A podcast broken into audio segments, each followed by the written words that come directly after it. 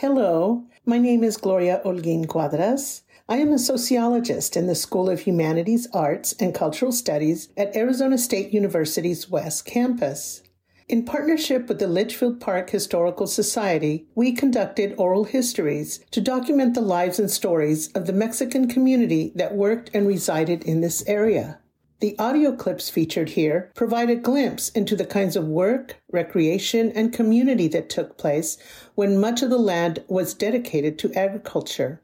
Bullard Wash ran through the cotton fields of the West Valley, where workers could be seen planting and harvesting cotton and other crops for a 50 year period that began with the onset of large scale agricultural production in 1917. Their contributions to the West Valley share an important place in its history. Thank you. Listen to the voice of Gilbert Soto. What was the first job that you recall having? Well, I worked in the Goodyear Farms. Mm-hmm. Uh, I guess uh, you, you, might say uh, when I was um, still in grade school, I, I, did pick cotton, and I did didn't do quite a good job at that. But uh, when I was in high school, I did get uh, to work in the summers, mm-hmm. and I used to um, chop cotton, which you just you'd uh, chop the weeds almost the whole summer long. You do that, and. Mm-hmm and I guess I started off at uh, 60 cents an hour, and they paid us uh, every day. So, uh, and then uh, after that, I continued on working on tractors, uh, doing doing spray, spraying the weeds with uh, with some kind of I think it was diesel and, and mixed with water. To kill the weeds on, on the, on the ditches where they do the irrigating. Mm-hmm. And tell me a little bit about the kind of work that you did after high school after high school, well, I, I went, went to college, and I and in the summer times, I we did work at the at the farm. We we, we got uh, some certain uh, privileges to work at uh, testing the the water uh, concentration on, on, the soil mm-hmm. using some kind of uh, atomic uh, um, sensor that you, you, put it in the hole and uh-huh. you take readings and, and, it, and it tells you how how, how moist the, the water was on all the fields, on all the cotton fields. And we, we drove uh, a car there, uh, kind of uh, independently from from uh, it just was an independent job, and we I enjoyed that one. on. Listen to the voice of Amelia Cabrera. Did you have to work in the fields, or? Oh yeah, all the time. Can you tell me what that was like? Oh, well, I like I loved it. This I handle picking cotton, chopping onions. I like those picking cottons. Remember those uh, gusanos? They're going all over your body. oh my God! When you carry your your sack of of cotton, all those gusanos will crash on your shirt. We used to put handkerchiefs around our faces and wear those big hats. So because it was really, it was bad, but it was fun. But I enjoyed it, working in the fields. Was that your favorite crop to pick? Was cotton? Cotton. Yeah. Cotton, picking cotton. What did you hate? Oh, always trying to put at least a hundred, a hundred pounds in there. That would be like what three dollars probably, hundred pounds at that time. Yeah. So. Do you remember how many hours you worked? What time you went in and what time you got out? Oh, early in the morning before it got hot. Because in summer it gets too hot. So you try to go early as early as you can to all those field work jobs. You had to do it early, real early. Listen to the voice of Raul Moreno. So your father worked doing what? He drove tractors and caterpillars and whatever in between they have to do uh, the caterpillars are for the heavy duty, uh, not cultivating, but plowing, subsoiling so they could get water underneath the desert and all that. And the smaller tractors were like for water control, for making borders and rows.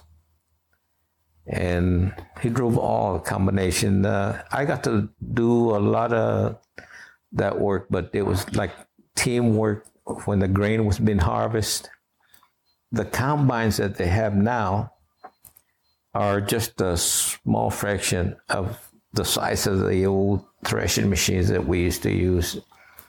And uh, I got to pull one of them around for, they would, they would extend out there about maybe 30 feet. So to turn them, you had to have a lot of area. And if you make a mistake, you tear the equipment because you hit the fences or pull them in the dish and all that. But I had to do it right because the operator was my dad on top of the machine. If I did something wrong, he'd throw something at me. Hey, look out, wake up down there. I got to do everything on the farm with the equipment except bulldoze. I got to operate the bulldozer without a blade, but that was for pulling. It was a implement called the land plane. Oh, that was maybe 50 yards long, and it had a scoop that leveled the ground, preparing it for irrigation, for controlled irrigation. That was the biggest equipment they had. I got to do that and do it at night because when that land had to be prepared, they worked around the clock on the land. Also got to plow a lot of hours, uh, 12 hour shifts around the clock work. Somebody get off the tractor and somebody get on and work another 12 hours. And uh, make the rows for planting I never got to make rows, but I got to fill the the canisters where all the seed is dumped so they could go plant it. Up and down, up and down. Actually, I wasn't even old enough to drive those tractors yet, but they would let me work in the summertime. About how old were you then? I was about 15 years old. 15. I was big enough to lift a 100 pound bag and put it in five gallon containers and then fill it.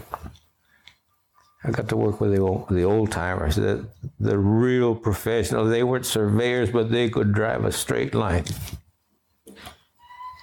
You how what was the youngest age that you remember going out to work? Oh, we used to pick cotton during the school breaks. We picked cotton, but that wasn't work. We'd go out there and sleep. we we made enough for well, to satisfy our own soda desires for the day and stuff like that.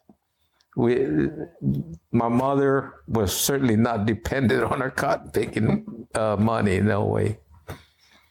I think she was relieved that we would actually go out there and get out of her way. Listen to the voice of Gus Gonzalez Jr.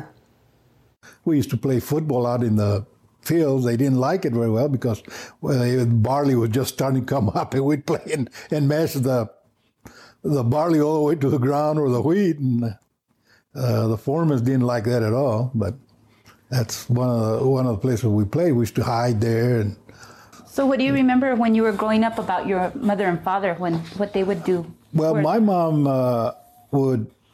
She usually worked out in the fields during the day. She'd either be picking cotton or she'd well cotton at that time was uh, like a year-round uh, uh, farming uh, thing because they planted once they planted start coming out then we chop it and the way the company worked they used to uh, sign if the if the families wanted they could uh, ask for a field and you'd do the whole field they pay you so much a row for chopping or if you once the chopping was over you were cleaning them uh, they would pay you uh, just a straight amount for cleaning that field. So it was uh, kind of the whole family would go, and they'd furnish. Of course, they furnished everything, the the hose and whatever. And uh, but as kids, when we got home from school, and there was cotton fields close by, almost all the kids that were of age, I say age, anywhere from about eight to 13, 14, we'd get our sacks and we'd go to those fields and and fill them up. And then next morning, our parents would take them to wherever they were picking and dump them. And until they got after us, because we would leave a lot of uh, pieces in those fields.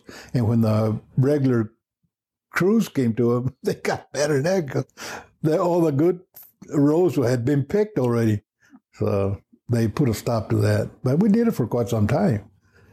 so did your dad ever talk about his experiences at at work and stuff? And- the only thing I can, well, he, I mean, he was a,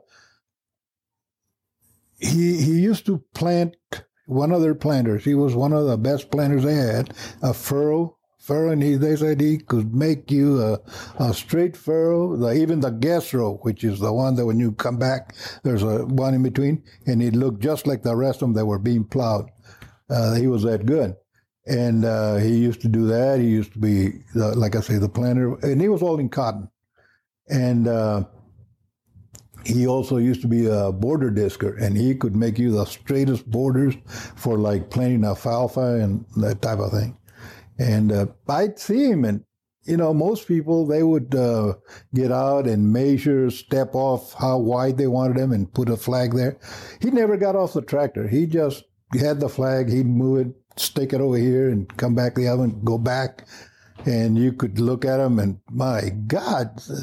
And so one year he got sick, and that's when I was just starting as a tractor driver. And they told me, "Well, you're Gus's son. You go do that. Sure, you know how to." Oh, heck yes. They gave me that tractor, and I swear I was just as straight as could be. I got to the other end, and man, there was a curve like that. that, that was the first and last day they let me do that. Listen to the voice of Armida Vicerra. The thing I remember was that in Coolidge we were picking, uh, uh, they called it short. It was, uh, what what was the name of that cotton, that big one? And then over here they, they had Pima cotton. And and my sister and I, we, we went to pick them. We, we didn't know how to do it. So this family, they they went with us and showed us how to do it. And uh, the thing that I remember most is that when we came out after we picked the cotton, we just sat down on the end, and both of us just sat down and started crying. Because when we were picking in Coolidge, uh, the ball, you know, was bigger, so we we would feel the, the uh, whatever they call them, the sacks or whatever bags. And over here, we just got about that much. But then this cotton was, uh, it, it, you waited, it, it was heavier. And, and we didn't know that, so we just sat down there and cried. Porque también trabajé en el field cuando vinieron los braceros, ¿se acuerdan? Mhm. I worked then too. And uh, we were, that's when we were planting cabbage they gave us a, a pan full of the little plants, you know, the starter. And then we'd, we'd walk every 12, every foot, we'd uh, drop one. We'd walk back and forth in the, on the fields.